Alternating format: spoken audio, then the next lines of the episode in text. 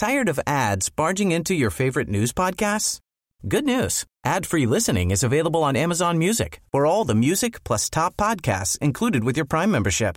Stay up to date on everything newsworthy by downloading the Amazon Music app for free or go to amazon.com slash news ad free. That's amazon.com slash news ad free to catch up on the latest episodes without the ads. Hello, everyone, and welcome back to Diva Behavior, the podcast.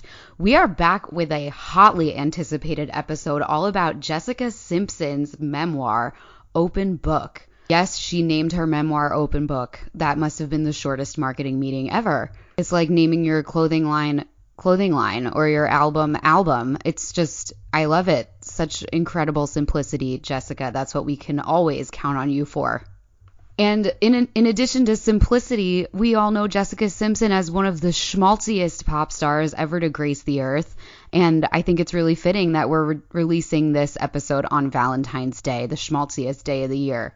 I think a lot of millennials will agree with me that Jessica Simpson and Nick Lachey definitely shaped our vision of what a love story looked like. They had a really short marriage, it was only two or three years, but oh my God, the content it produced. Most Instagram girls could only dream. So, my guest to talk about all this today is Sandie Ritchie. Sandie, you may remember from our episodes about Demi Moore and Fergie. She's hilarious. She's a legend. And you can follow her on Instagram at Sandie with an IE underscore Ritchie, as in Lionel Richie underscore. You can follow me on Instagram and Twitter at Molly Mulshine. And please rate and review the podcast on Apple Podcasts and just spread the word. Some people think Diva's a bitch. What is a diva to you? Would you say, are you one? I never said that. Diva behavior. Hey, great, uh, great gowns, beautiful gowns. Of course, I don't trust you. Diva Behavior, the podcast. Okay, so I'm joined once again by Sandie Ritchie. Hi, hello. Thank you for joining us again because last time we heard from you was with Demi Moore. hmm And before that was Fergie, right? hmm And now we have an even. I mean, what do you think is the craziest one we've done so far out of these three? Now coming to Jessica Simpson. I'm gonna go with Jessica Simpson because I had an inkling about what uh, Demi's childhood was like. Fergie, you know, was very popular, so we knew a lot about her going in. I had no idea we were going to uncover what we did with Jessica Simpson. She went deep. Yeah, she really did. She really did, and she, it was pretty well written too. Do you think she used a ghostwriter? 100%. Yeah, she she definitely talked a lot about how much she loves writing and sort of was trying to imply, I guess, that it was all her. But I was like, mm, I don't know, this is a little too good at certain points. I did like all the um southern sayings that she would throw in there, like um they were burning witches and torches were going cheap. I think that was my favorite one. Yeah. I know those little pieces were were great. Let's contextualize for our international listeners and our Gen Z listeners who might not know who Jessica Simpson is, who she is. Who is so who is Jessica Simpson to you? A role model. when I, she Jessica Simpson's the same age as me, so I followed her very closely. I was deep into that whole crew because she was peaking in popularity right around the whole Lindsay Lohan, Paris Hilton, Nicole Richie, Mischa Barton phase. Yeah. And she was really interesting because so she talks even a lot in the book about he, how she was sort of the also ran to Britney Spears and Christina Aguilera. And mm-hmm. Yeah, you're right. They were all part of this sort of gossip ecosystem during that time period of the 2000s, you know, getting covered by Perez Hilton and everything. But she is such a weirdo. And I say that as a compliment compared to kind of the rest of them because while the rest of them were like getting drunk and falling out of cabs and limos, she was like saving herself for marriage. Yes, very busy not having sex. That seemed to take up a lot of her time. Yeah. So, like, I'm sure you knew, like, I knew that she was raised pretty religious because when she was famous, she was talking a lot about not having sex before marriage. But I really, I, I kind of, I guess I thought it was a little bit of an act at the time. Well, Texas, you have to consider the fact that like most people in Texas are good Christian folk and um as someone that grew up going to Christian summer camp, it was something that started wearing on me after a while. So if you're someone that's easily bothered by over over um reference of any kind of religion, this is not the book for you. If you can tolerate it or you love it, absolutely pick it up. Yeah, she really is still fully hook, line, and sinker into the Christianity. Mm-hmm. As are her friends. But what we realize is it's not a necessity for someone to be in her life that they also be as devout a Christian.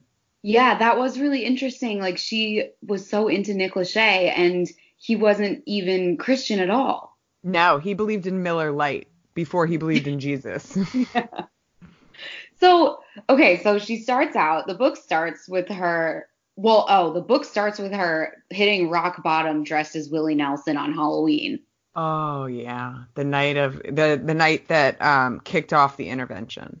Yeah, that was wild. Did you have any? What did you did you see those Willie Nelson pics when they first came out? Because I did, and I was like, wow, this is the weirdest Halloween costume I've ever seen, and I kind of love her. And now looking I, back on it, knowing that she was like blacked out in those photos. Yeah, and all she cared about was the photo. Whatever was going on, she just needed to get the photo out because she felt she owed it to her fans because every Halloween they had that picture. What I noticed in the picture was she wasn't just Willie Nelson for Halloween, she was sexy Willie Nelson. So it's not like she wore jeans like That's Willie so did. True. She wore Daisy Dukes as Daisy Duke would. Yeah, she wore Daisy Dukes with literal hair glued to her face as a beard that's something that the rest of us really suffer. We don't have the budget that people like Jessica Simpson has when it comes to costumes. Because I yeah. would have pulled off some doozies. I just don't have the budget. Yeah, that's so true. It is really true. I mean, the sky's the limit for her budget wise. Mm-hmm. So she starts out with this tale of hitting rock bottom on Halloween. It was set off by her parents' divorce, pretty much, right? Yeah, she, she her family is her foundation. She states it many times, and that foundation literally split and half of it started hanging out in gay bars. So yeah. that was rough on her. that was really interesting. She never really goes into her dad's sexuality, but she sort of touches on it a little bit and I guess we'll never fully know unless he decides to you know, confirm or deny. But right, right, right.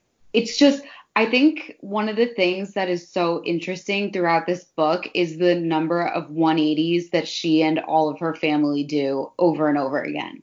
Absolutely. Like she they start out, you know, he's a preacher. They're traveling all over the South wherever he can find work as a preacher. Mm-hmm. And then all of a sudden they become this showbiz family. Then all of a sudden they go from like God fearing Christians to party animals and they only really care about her career. Then right. all of a sudden they get a divorce. When she's married to Nick Lachey, did you feel like the divorce came out of nowhere for them too? For her and Nick, no. I think that the reason they got married, and let me know if you agree, is because of the no sex until marriage thing. Oh, I yeah. think that if they had gotten together, even if she waited like a year, a year and a half, or three years before um, having sex with Nick, I think that their relationship would have run its course and puttered out. But because it was so important to her to wait until she got married, she got married, had sex, and then, you know, she was so young. She was yeah. so young he he pretty much had a good sense of who he was and the person he was was someone that needed a childlike partner that he could explain the world to that he could be a little smarter than and you know before you knew it she was this megastar and she didn't need him so yeah. I, I I feel like I saw it coming. I don't think it was a great idea that they got married when she was so young. Was she 21 or 22? Yeah, she was either 21 or 22 when they got yeah. married, which is crazy because he was seven years older than her. Mm-hmm. And the thing that really bugged me about him throughout this whole book is you're exactly right. He wanted and craved a childlike partner to explain the world to, and then he would roll his eyes at her like nonstop. Mm-hmm. That's I just. For, yeah. I'm sure if we were in the Lachey family in his adopted hometown of Cincinnati when he was growing up, we would have seen some similar stuff. But didn't he grow up uh, without a father around? I don't know, did he? I don't. I love that you said adopted hometown of Cincinnati because she, she said that 50 times and she never explained it. Every why, time. why it's his adopted hometown of Cincinnati. She just kept saying it and saying it and saying it, and I was like, what is this? You dare say this is hometown because it's not. It's his adopted hometown. Yeah, it was so weird. But so, yeah, I feel like their, I mean, their wedding and their marriage and the TV show was an, a very smart business move. It really catapulted them into like the stratosphere because during that time, she, out of all of the young girls who were famous, no one was getting married. It was not happening. And she was the only one who sort of like, you know, she paid lip service to the whole virginity until marriage thing and then she followed through on it. Because you mm-hmm. remember Britney Spears used to say that too. I I distinctly remember a particular press conference where she was sitting up on a stage and she said, "Yes, I am a virgin. I am waiting until I get married." Homegirl was dating Justin Timberlake at the time. Yeah. I don't think she was waiting. I don't think JT was waiting. I think they were boning. But that was the kind of pressure that people were putting on these girls in the early aughts. We want you to be, we want you to look as sexy as possible and then do nothing with your sexuality. Yeah. You're not allowed to enjoy it, but all the guys who are watching you have to enjoy it. Right.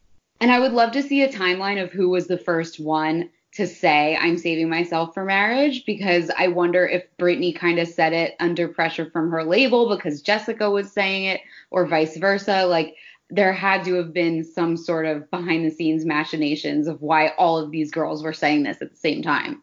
I could imagine Christina Aguilera saying like, "No, Yeah. I am not a virgin. and I am not gonna lie about that because she's Yeah. self-proclaimed, you know, dirty Tina. Yeah. She makes a couple appearances in this book. Yeah, she does. There was one little shady moment that I can't remember. I'm going to see if I have it written down where she said something about Christina. In the interview, She said, well, she said Jive was pushing Britney Spears' album to press, which then made RCA rush Christina Aguilera's album. And then the label was arguing over Jessica, and they were worried she would get lost. And she said, I couldn't believe these two girls were getting in front of me again because they both beat her for the Mickey Mouse Club. that was a harrowing tale. Yeah. I not gonna lie, I cried when I did? heard that. I did. It was I can relate. I feel I feel like I can relate, and I was so sad for her. Um, it, it was a devastating blow. You know, it, Yeah. it was the first. It was the first time that her whole family was orbiting around her. Yeah. You know, to the point where producers in the Mickey Mouse Club said you need to start looking for apartments in the Orlando area. That was like uproot your life, uproot your little sister, leave your job. Um, and then she let them down and she really felt the weight of that. I think it might have been a huge motivator for her in the years to come. Yeah, definitely. And I think something that is sort of unspoken in this book a little bit, and I feel bad even saying this, but it needs to be addressed, is like her her music and her singing. Is it is it that good? Um, she has a voice that she uses enthusiastically and sings songs with that voice. Yeah.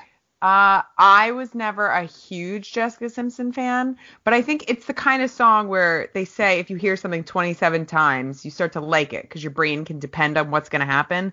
I heard every Jessica Simpson song more than 27 times because we were listening to the radio back then. Mhm. and you know some of them were maybe bops but a lot of them were pretty terrible. I think had it not been for her her relationship her her beauty particularly her breasts you Her know. storylines, yeah. Yeah. yeah i think She- that all. Yeah, and she definitely put a ton of effort in, and she definitely is like when she's singing, you can see and hear the effort, you know? absolutely It's really, yeah, it's really interesting. Just like her whole style. I mean, the music that she made, it seems like it was, it's, it's not going to really stand the test of time, but I was happy to have it at the time.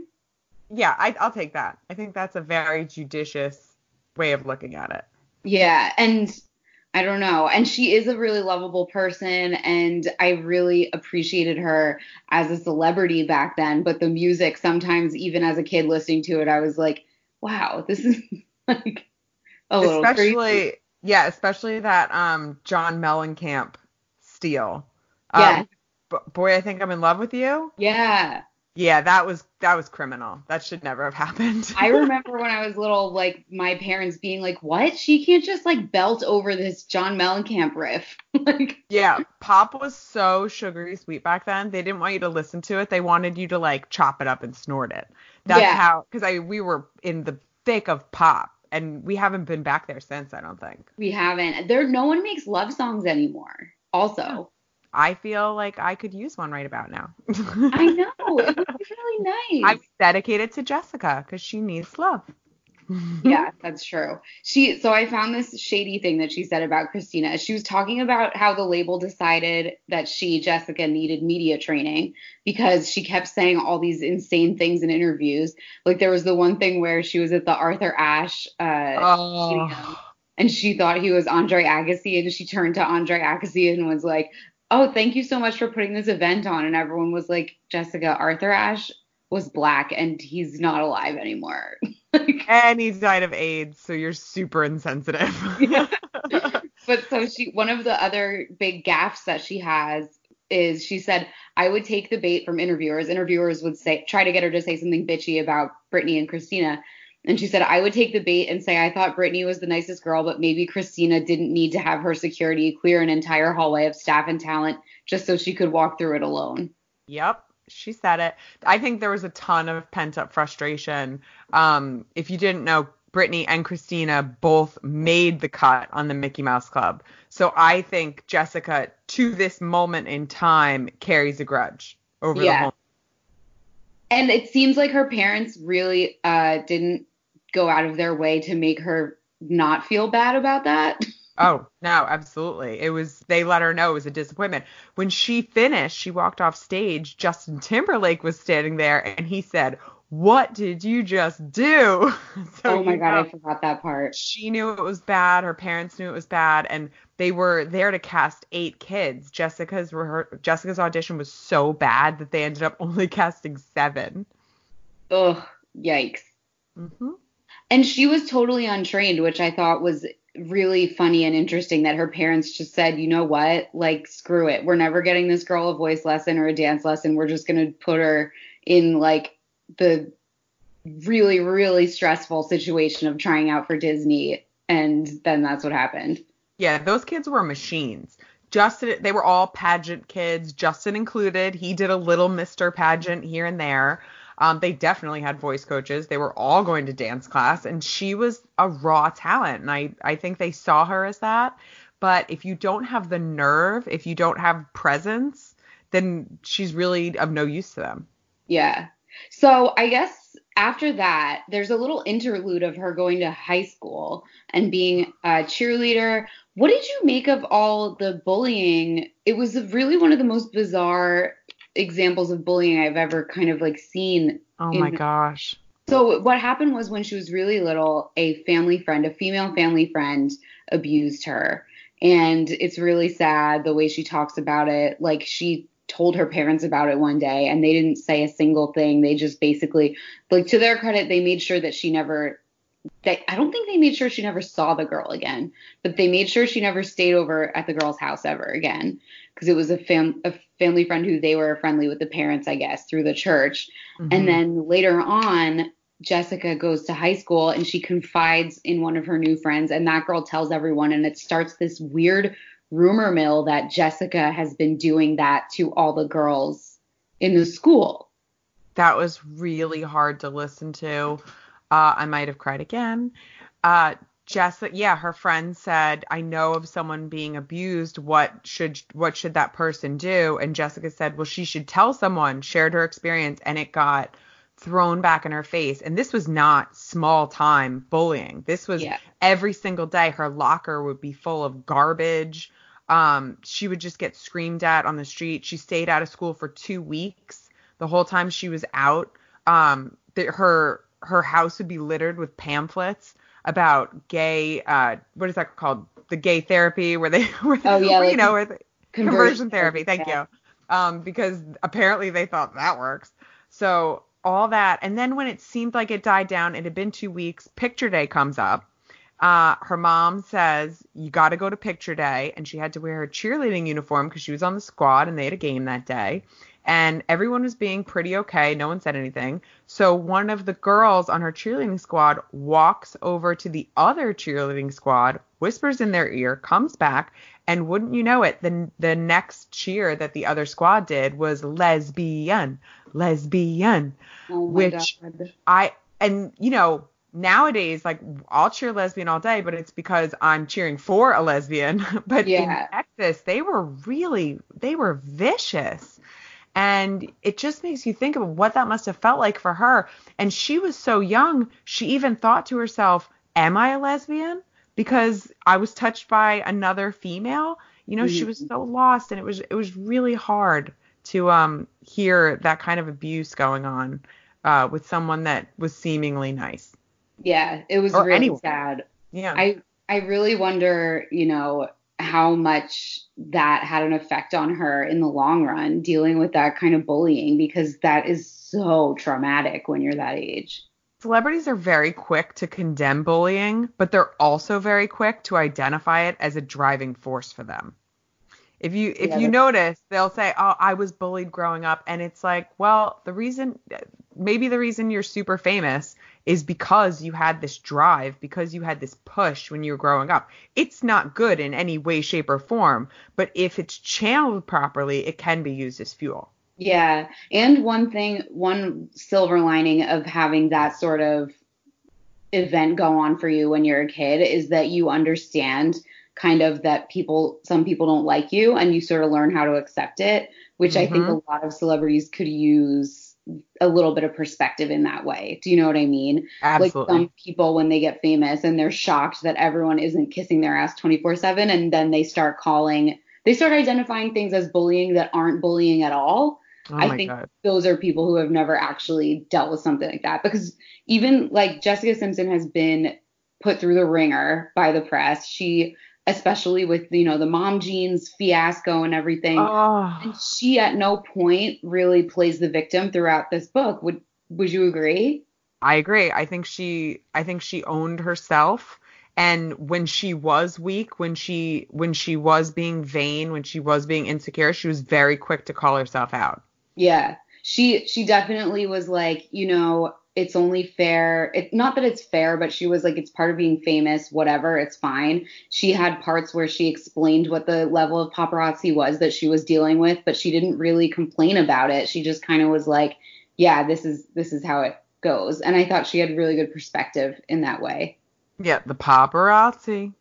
she, she had she had some cute um, methods of ditching them. My favorite was driving into a parking garage uh, and then jumping in a rental car and driving out. That would have fooled me. Oh yeah, me too. Me Genius too. operation. that was really good. I loved that.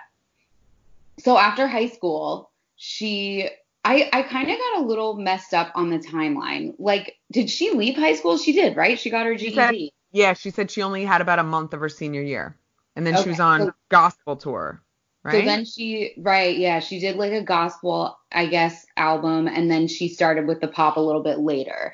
And Right. so when she got signed to Sony, she's put under this like notorious, horrible Svengali Tommy Mottola, which Mhm. I had no idea that he was the one who kind of shaped her. Congratulations, welcome to Sony. Lose 15 pounds.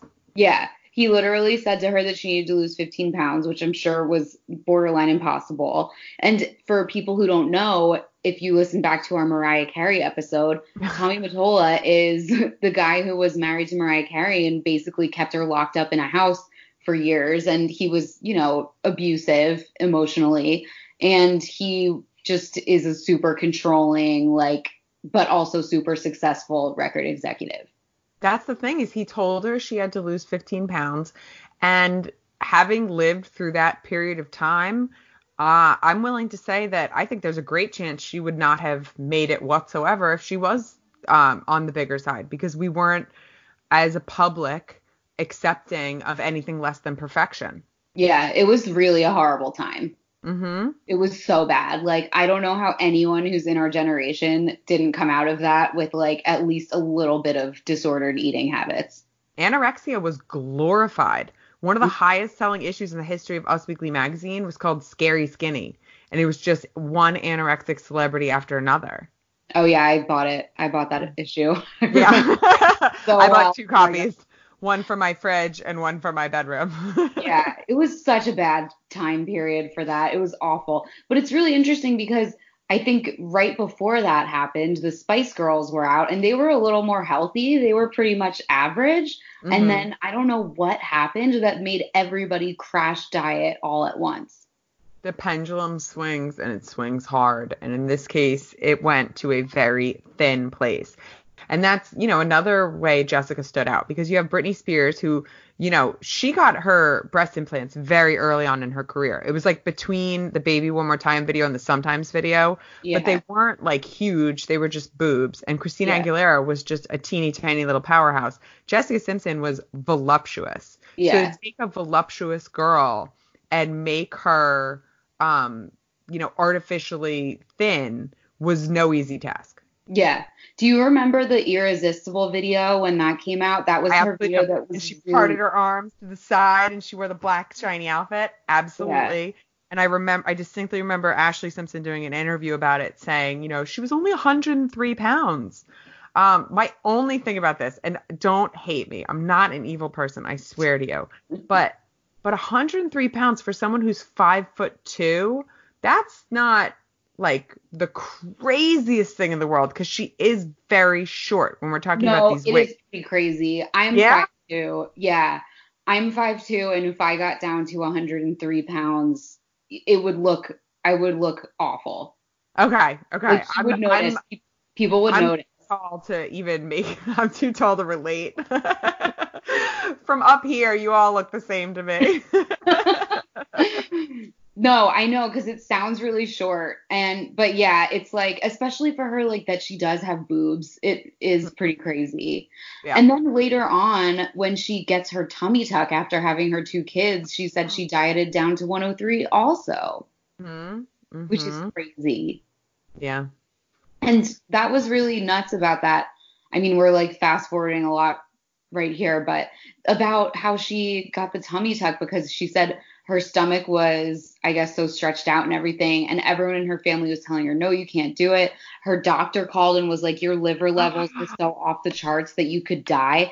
And nobody wanted her to do it because she was drinking and taking so many pills. Um, but she literally showed her mom her stomach, and her mom was like, okay, yeah, let's go. We're going. See, I've okay. I've had two children, Yeah, I and wanted to for the- about that. for yeah. the most part, I'm like back to 100%. But, you know, my stomach's never going to look the way it did right before I had kids. But that's because I grew humans in my body. That's Yeah. something I'm super proud of. And I will take my little tummy to the beach. I take it to the mall when it's good. I take it out for ice cream. Like it's it's something that I'm totally fine with. But you and I both know that if Jessica Simpson so much as lifted her shirt and a tiny bit of a not perfect belly was what people saw, it would be national news. And I think Yeah. that's what she was afraid of. Yeah, definitely. And I think maybe hers was to a different level because I think when you are short, it it Mhm. hits you different Yeah, Like- definitely because she's short and tiny and she said she gained 60 pounds with either one or both of the pregnancies. That's Yeah. insane. That's more than half of her body weight at her smallest. That's a lot. I, I gained around the same amount with my daughter and it is a lot. You just you just get jolly at one point and say yes to everything and it's like a very happy time until and then you have the baby and then a few months go by and you're like, wait a second. but um I'm all for a jolly pregnancy. No no problem with that whatsoever. Yeah.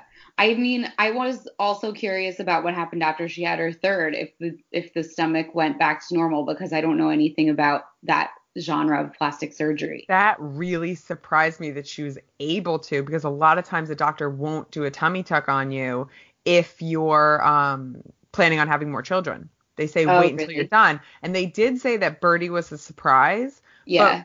I don't see. I don't know. I feel like for someone like Jessica Simpson, she's so in touch with everything. Um, I don't see her accidentally having a baby, but I guess here she did. She also mentioned that she has diabolical fallopian tubes, which I don't really believe. I just don't. Really? She's, she said, yeah, because when she was younger, she had this horrible ovarian cyst while she was on the road and she was like a very new artist and she had to have an entire fallopian tube removed.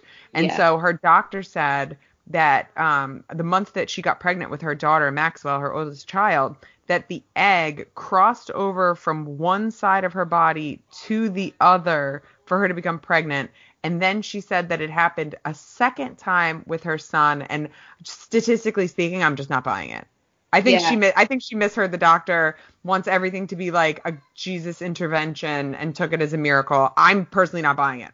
Yeah. I don't see how the doctor could have really known either. Mm. But yeah. Right. So let's skip forward to past the Nick Lachey stuff. It's kind of boring. They get married. He's kind of a dick. Yada yada yada. I Mhm. was really surprised though that she did such a 180 of being this God fearing marriage obsessed not marriage obsessed, but you know, putting marriage on a pedestal Mhm. saving herself for marriage and then sort of just like that saying we're getting a divorce Mhm. because I don't know be, I was raised Catholic where divorce is very stigmatized and taboo you just and, don't like, do it. I just feel like people who are that obsessed with you know being super religious they usually are not they're they would feel really really really a lot of trepidation about getting a divorce you know Well, let's consider the fact that while she was married to Nick Lachey, she did have an emotional affair with Johnny Knoxville. yes I loved that Loved it. While they were I- on the set of Dukes of Hazzard, they would the whole you know, this was she didn't go to college. She didn't go to high school parties. So when she was on the set of the Dukes of Hazzard, you've got Seann William Scott who look I mean, you're parting with Stifler and Johnny Knoxville, the whole crew, and they would go to these local Louisiana bars and it was always ended up being her and Johnny Knoxville at the end of the night drinking Macallan and, you know, saying sweet nothings to each other. And in my mind, an emotional affair is 10 times worse than an accidental physical slip. yeah And what she had with Johnny Knoxville was an emotional affair. They were they were texting secretly, they were emailing secretly. Um, she definitely held their relationship in high regard. And so in my mind, that she had exited the marriage right when that happened. Yeah, definitely. And it seems like she had a really nice connection with him too. And oh, absolutely. He he seemed like a sweet guy. The timing was just never right for those two. Yeah. let me tell you, I would do some sick shit for a list of the guys that she went out with in that couple of years because she I made know. it very clear that they were A-list individuals and she said that they would have dates on private planes, dates in hotels because as celebrities, they didn't want to be seen together if it wasn't going to be a thing, but it was very matchmakerish. People were reaching out to her representation and saying, "I want my client to go on a date with Jessica," you know, because they knew it would sell stuff. She was she was a huge celebrity at this point. The only the only catch to her was America was not ready to see her happy. They Yeah. wanted her to cry for like four to seven years um, because that's the way America likes it. You know, Nick Lachey, everything he did was centered around, I got my heart broken by Jessica. She took my damn dog. And he did a whole album about her. That, That was little docu series he did was about her. He made a music video where Vanessa Minnillo, his future wife, played her. It was twisted. Yeah, seriously.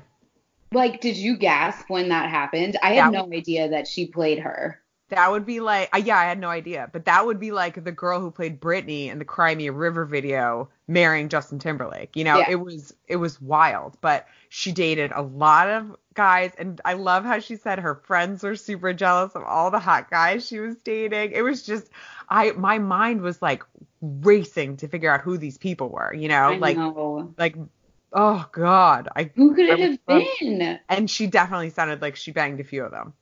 Oh, for sure. I think she went wild once she finally like had sex and then she sort of felt like she had become a woman. She went, like you said, on the Dukes of Hazzard set and actually made friends on her own for the first time. Because one really interesting thing about her is her childhood sounded pretty lonely. Like she didn't really have a lot of friends. She wasn't really like one of the popular girls.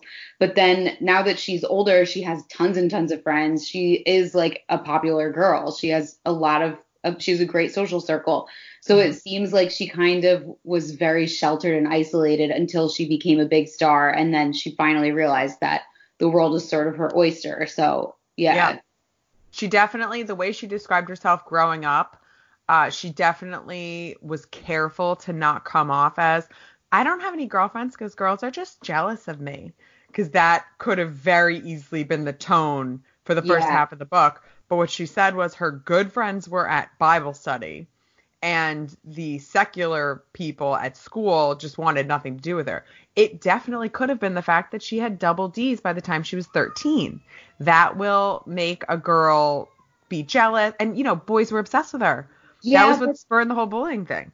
I think I don't know. I think people go a little overboard with the the jealousy accusations at that age Mhm. because if you know, I was an early bloomer myself and I feel boobs. Yeah, exactly. No, I was. And like, I don't know, I still had friends and nobody was like jealous of me. They definitely like thought I was a slut because I had boobs, but I can't relate. I legit prayed. Jessica was praying for like the well-being of mankind. I was praying for breasts. Yeah. I think I mean being early or being late are equally bad. You know, like you want to Yeah. be one of those in between girls. You want Oh, to be a no. a solid like 14 and a half when you get your boobs is like perfect time. But I feel like when somebody is mocking like if somebody was bullying her because of her boobs, I think it was probably also because she maybe she was a little weird. You know, Yeah, yeah, she definitely sounded a little weird. Like there was a day in school when a boy said, you know, welcome to school, and she's like, thanks. He said, you know, it would be a lot nicer if you jumped up and down when she said it. So she started jumping up and down, and a girl said, hey, the only reason they want you to jump up and down is because your boobs, and she goes, I know. yeah. And I that that was a little weird. Um, like that's what that's what probably caused people to sort of look at her sideways you know not just having the boobs but also just like it's not her fault her parents definitely kept her really sheltered and oh, absolutely. And they didn't do her any favors personality wise like you can't yeah i don't know Well, I mean, just because we're talking about Jessica Simpson's boobs, it brings and and Joe Simpson and his sexuality, it brings me back to there was an interview that he did where i know he exactly said what you're gonna say you can't hide those suckers, and America freaked out. They're like, ew, gross. Why is her father talking about her like that? And now that we know that Joe Simpson is, you know, homosexual, it's it's so innocent. well it was allegedly. then it allegedly. Yeah. it well i just think it was innocent then. It's innocent now. And people used to walk up to her at church functions. She'd be wearing what everyone else was wearing and they'd say she can't wear that. She is an abomination. Yeah People they literally like, said that. And i believe that. community oh my god. Yeah, that was Jessica. horrific. Like the the the stuff that she went through with the church, I just I don't know. I think she does mention something later in the book, not so much saying that she doesn't agree with organized religion, but I think around the time of her divorce is when she realized that it's all BS because her grandma was like, God doesn't like divorce, blah blah blah, and she's just like, why would God ever care about divorce? And I'm like, I, I really wanted to read more about how she got there. You know, like how did she make that decision for herself? Because when you are raised religious, it takes a lot of soul searching and independent thought to finally push that religion away. And she just kind of talks about it as if she arrived at it on her own immediately. And I just, Mhm. I would have loved to have hear more about, to have heard more about what, how she got there. let's dm her on instagram and see what she says We should. but I mean, okay, so her boobs were a hindrance when she was younger, but now that she's single, it's the early aughts. Um, I she didn't mention it in the book at all, but I distinctly remember an overabundance of lip filler for a period of time because when she and Nick On her? separated. Yeah, oh yeah, there was a very ducky picture of her. She had a way. short, yeah, she had a short blonde bob. It was just way, way too much.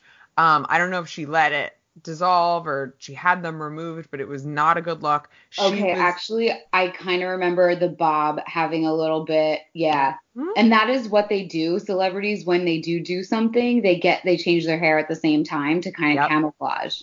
Mm-hmm. Like a, a huge nose job can be like, oh, well, I got bangs. Yeah, exactly. Speaking not- of a huge nose job, find it really weird the way that she talked about her sister. Um, okay, so as a child, she was like her caretaker. She took care of Ashlee. And then Ashlee was kind of like tethered to her. You know, where she had to be on the road. Um, Ashlee was her backup dancer, right? I think it was a little weird how like much praise she gave Ashlee because I what I thought we all yeah, I thought we all collectively agreed that Ashlee's not that talented as seen on Saturday Night Live, as seen on was it the Pro Bowl where she lost her ears and sang horribly and couldn't hear the Yeah. music. It's She you just know said, yeah, like over and over again, she was like, my sister Ashlee, the strongest person in the world, said this, this, and this. And it almost made me wonder if they've had a falling out or something because it just was so over effusive. It was Yeah. like the lady doth protest too much. I was like, okay, we get it. Like you're close with your sister. Everybody is close with their siblings. It's it just was really every time I read it, it just felt a little weird. Yeah little and off. she made a she she mentioned that she was the family business multiple times and then when Ashlee's career aka two or three singles took off um her parents were with Ashlee by Ashlee's side because she was the one she had her own reality show she did I I'm not going to lie I freaking love that song Pieces of Me Oh, me too. I had that Love album it. and I loved that reality show. It was great. absolutely and what was the other song L O V E I don't remember. the L O L O L O V E it oh was my god, I totally forgot that one. such a bop. I I have not forgotten it. And then the song Shadow was all about growing up in Jessica Simpson's shadow. Oh, living in the shadow of someone else's dream. Yeah. Mm-hmm. Oh, let me get my tiny violin out. I Jessica has a voice. Ashlee didn't even have that. At, at this point, Ashlee had a last name to work with, and you know, and great was branding, really great branding. absolutely that They dark hair. her- She's so goth. Yeah, they positioned her really well as sort of this like Avril Lavigne 2.0 who was kind of standing in opposition to her sister. They did a great job with with that. Mhm. Absolutely. Absolutely. And I feel like she's happy just being like a celebrity socialite now. I don't think she really is like dying to make music. No, I think I think you're right. I think she just wants people to know who she is. They want she wants them to recognize her. Her and Evan Ross just had a reality show on E and no one watched it. I heard Yeah. it got astronomically low ratings. That does not I- surprise me. Yeah, it really blows my mind that she's married to Diana Ross's son. Oh, lucky. Not that she's married to Evan Ross, but that she Diana Ross is her mother-in-law. Exactly. Oh my god. Can you imagine? And Tracee Ellis Ross yeah. is her sister-in-law. Oh. It is a wild, wild overlap. I, I wonder if Jessica has met Diana Ross. I have ill feelings towards Je- towards Ashlee Simpson just because I read an interview somewhere where Pete Wentz had explained that he dealt with depression and that he never wanted his marriage to Ashlee to be over and he begged her not to leave him and she left him anyway. And that was really upsetting because I thought he seemed like a real sweet guy. Well, that's like Nick Lachey 2.0. Do you think he was just saying that to get sympathy? No, I think he really was sad and his band wasn't really making music anymore and she's like, "Oh, I got to go to something more popular." Yeah. That's the narrative I made up. I don't have any evidence, but if if someone wants receipts, I'll get receipts. Yeah. That is yeah, I guess I don't know. I don't have any strong feelings on Pete Wentz one or the way or the other. I just remember they named their kid Bronx Mowgli and I was like, okay. so So Jess, Jessica's single. She's mingling, right? And she meets John Mayer and he ruins her life for years. I I don't care what she said about John Mayer in this book. I'm not letting anything ruin his music for me. John Mayer songs are in my heart, they're in my soul. I don't care, but what a son of a bitch. yeah. It was excruciating even hearing that relationship and it was so it it felt so honest cuz she really did make herself look bad uh frequently. Yeah. And she really, he really was 100% like toxic, emotionally abusive person. Oh my god. She so they they dated and when things were really good, he would break up with her over email. And she approximates that he did this 9 times over email. One of the times he broke up with her, it was um the day of the Kennedy or the night before the Kennedy Center honors when Mhm. she was honoring Dolly Parton. So she was like in this he, like emotional breakdown state, over drinking, and she ended up blowing the entire performance. Yeah. That was, That was- oh my god, that was so hard to think about. But and then she realized at I mean, we we could talk about the John Mayer relationship forever. He was and he was a master manipulator. Um and I have to mention that everything that Jessica Simpson had to say about John Mayer is like word for word what Taylor Swift had to say about him in her song Dear John. Whoa. Okay, I'm gonna have to go back and cross-reference that. Particularly the line where Taylor Swift says, "You and your sick need to give love and take it away." Wow. Mm-hmm.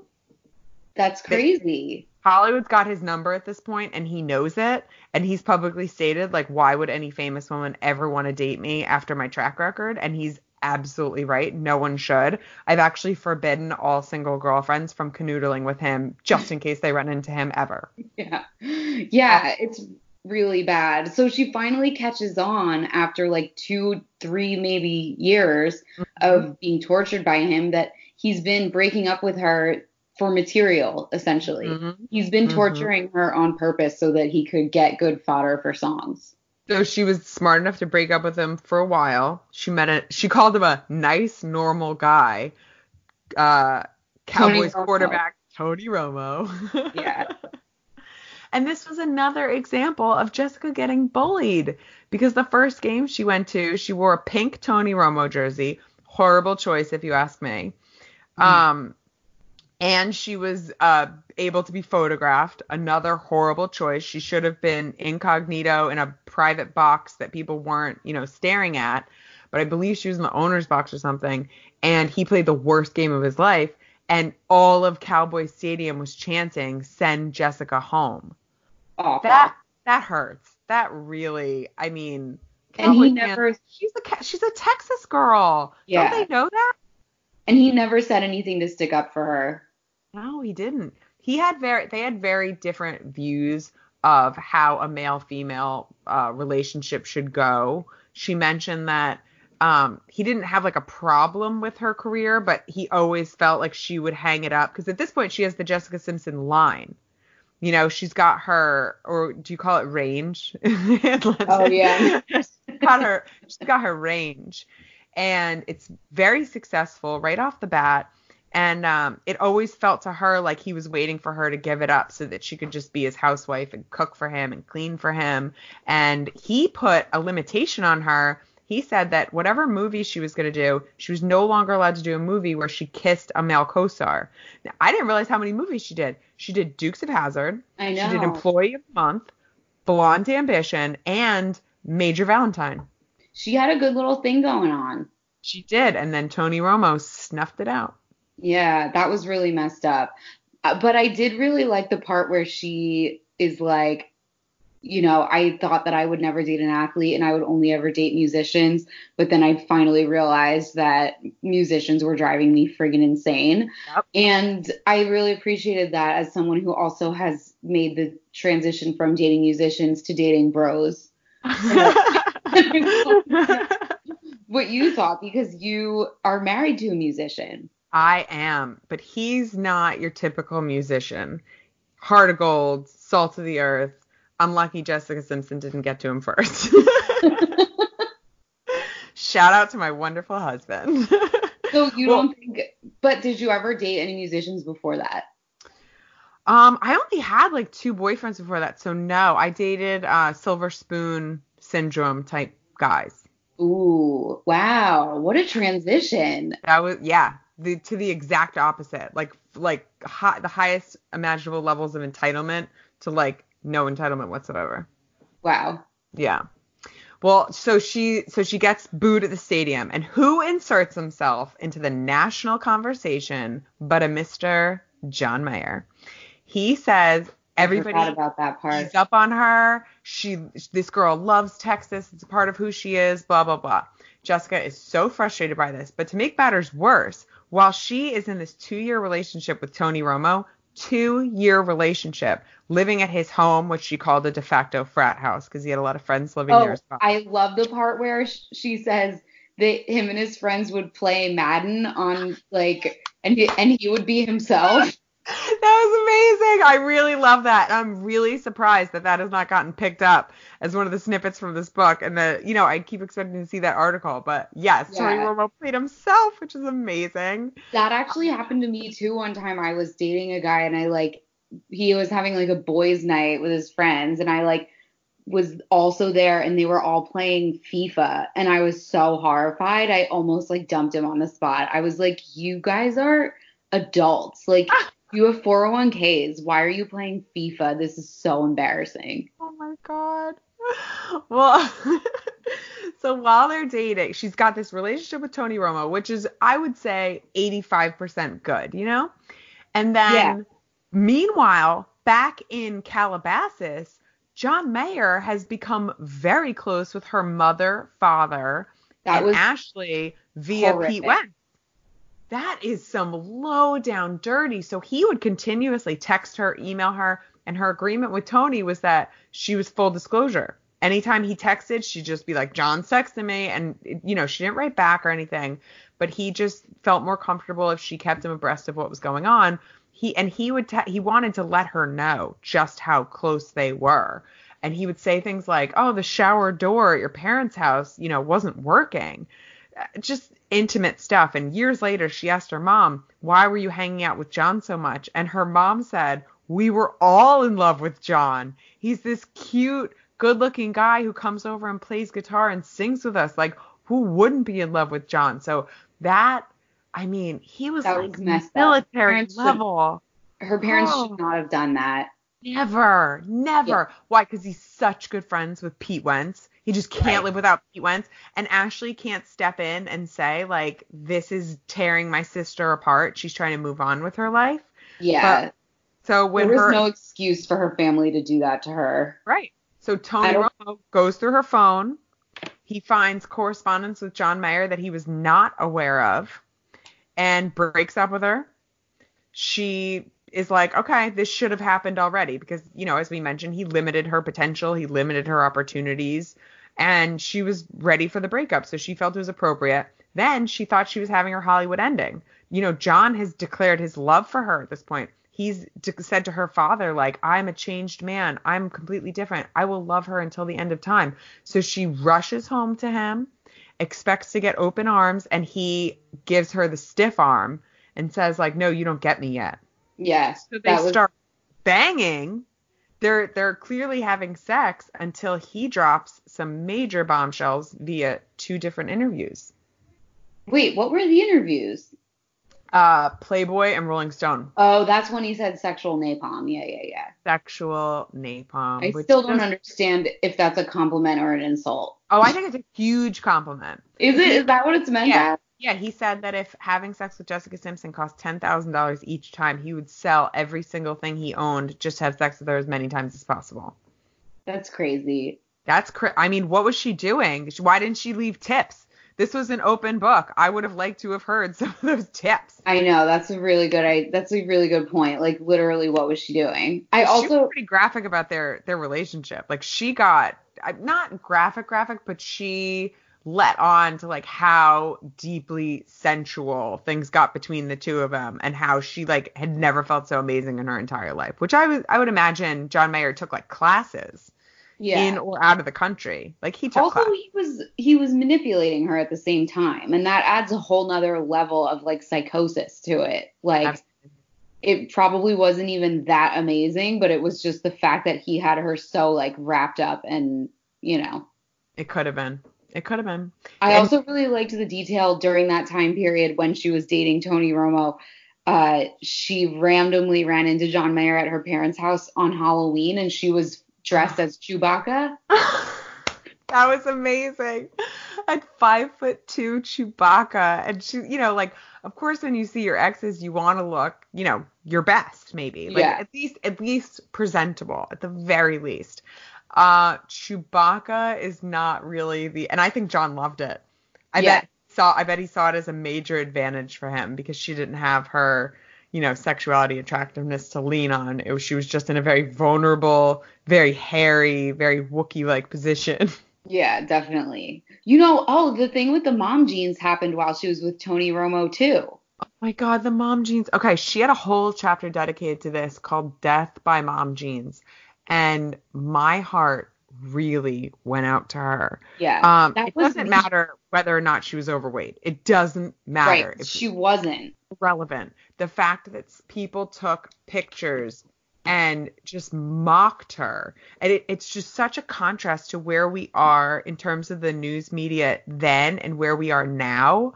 We are celebrating everyone now. Everyone has a place on the stage, and that fucking wonderful. Like, how long did it take us to get there? And just 10 years ago, we are publicly flogging a size four Yeah. like someone who's just and you know what really got me was that this is when she made the transition to country music. She decided that it was like more true to her heart. It was what she was into, and she was just the Rascal Flatts uh, brought her on tour with them, and she was talking about how she was so happy and, she, just had all this joy in her heart. After the Dolly Parton thing, she didn't perform for years and she finally got over it. Yeah, and she was so happy, and she was so happy that she described herself as Carrie, you know, like the pig blood Carrie. And it was just so heartbreaking because she did seem really, really happy to be there and be having that experience and to have that ripped away from her.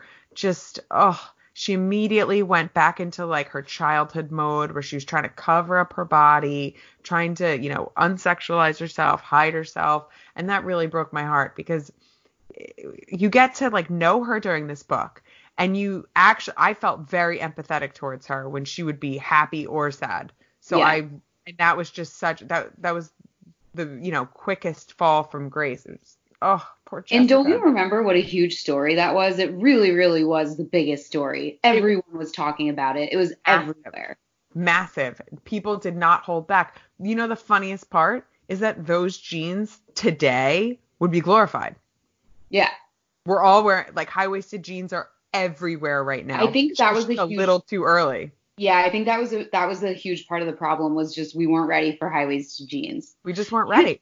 Everyone is so scared about low rise jeans coming back, and I'm like, they were way more flattering for me personally than high waisted jeans are. The only thing I worry about is accidental butt crack. That's it. Oh I yeah, with the low want- ones, yeah. Yeah, because I don't want I don't want to see it, and it and it's not just mine. I don't want to see thongs everywhere I go accidentally. On purpose thongs, bring them all day. Yeah. Like a an accidental thong, and you know when you see one. You have to see it to know it, but you'll know it when you Yeah. see it. Um, yeah, Jessica. Oh, rest in peace. Those jeans and that belt and. I think um, there was also a bra fit issue that added to the optical illusion a little bit. Absolutely, because if your bra's too tight, you're gonna look like you have that side that side pouch, and you know maybe she did, maybe she didn't, but it's just it's crazy that that's where we were as a Yeah. society not too long ago. So she also during that time period got offered that TV show The Price of Beauty where she went all over the world. I thought it was interesting she didn't go into the details of who that show was with and how she landed it. She just Mhm. kind of talked about it a little bit. I don't know, it was weird. I was like, "Wait, where did this show come from?" This, What the most happened? surprise, yeah, the most surprising thing to me was like, why didn't I watch this? Because it was her, Ken, and one other person. I'm not sure. Yeah. And yeah, I feel like I would have watched it. And she had, you know, she's talking about it. She's in touch with herself, and her vanity is like dissolved away, and you know, then stuff like this happens. Yeah. I remember actually watching it, but it just disappeared without a trace. Didn't she get? Did she get her prescription for? I'm guessing it was Adderall, because she said she went to a. She called it a rock doc. Yes, so that was Angeles, really you go to a weird. rock She- doc.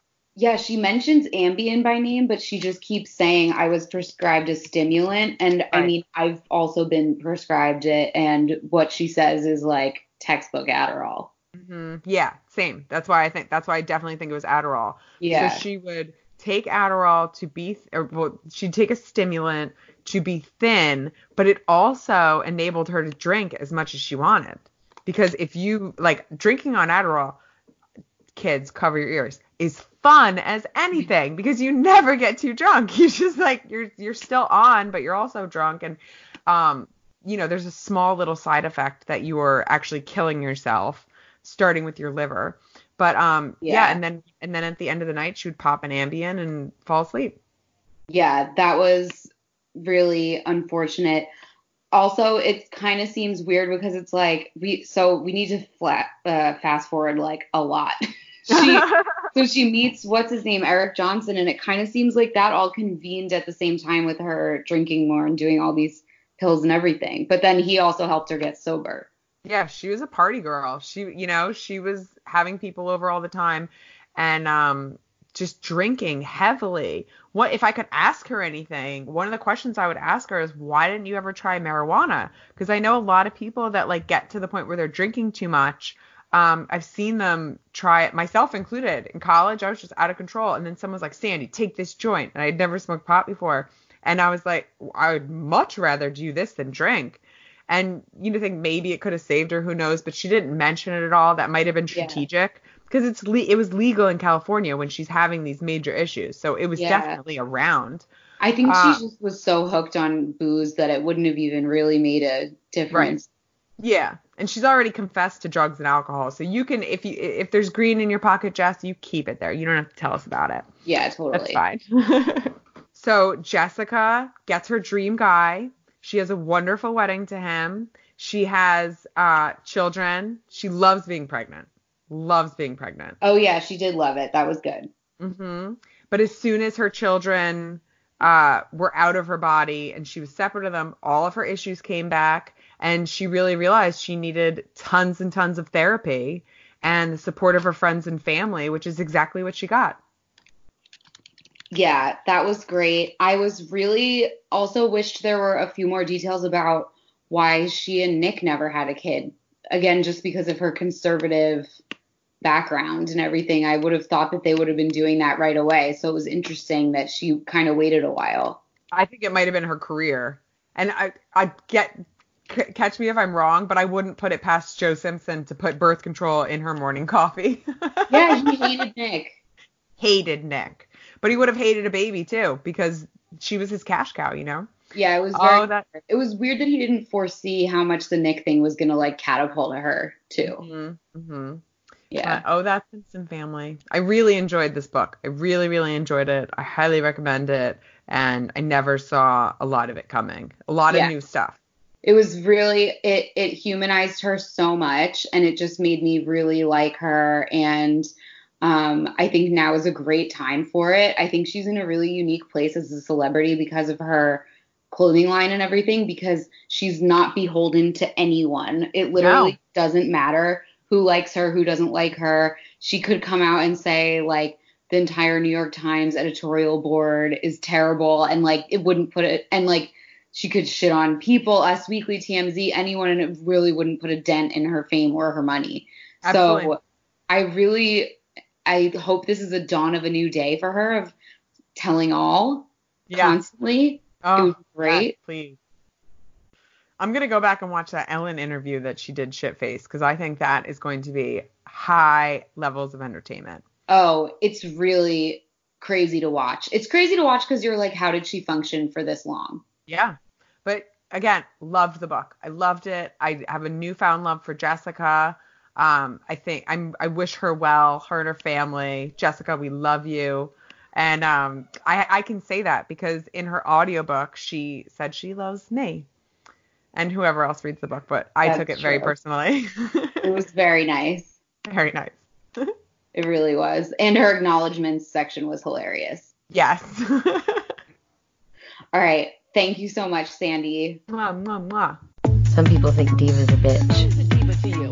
Would you say, are you one? I never said that. Diva behavior. Hey, great, uh, great gowns, beautiful gowns. Of course, I don't trust you. Diva Behavior, the podcast. Tired of ads barging into your favorite news podcasts? Good news. Ad-free listening is available on Amazon Music for all the music plus top podcasts included with your Prime membership.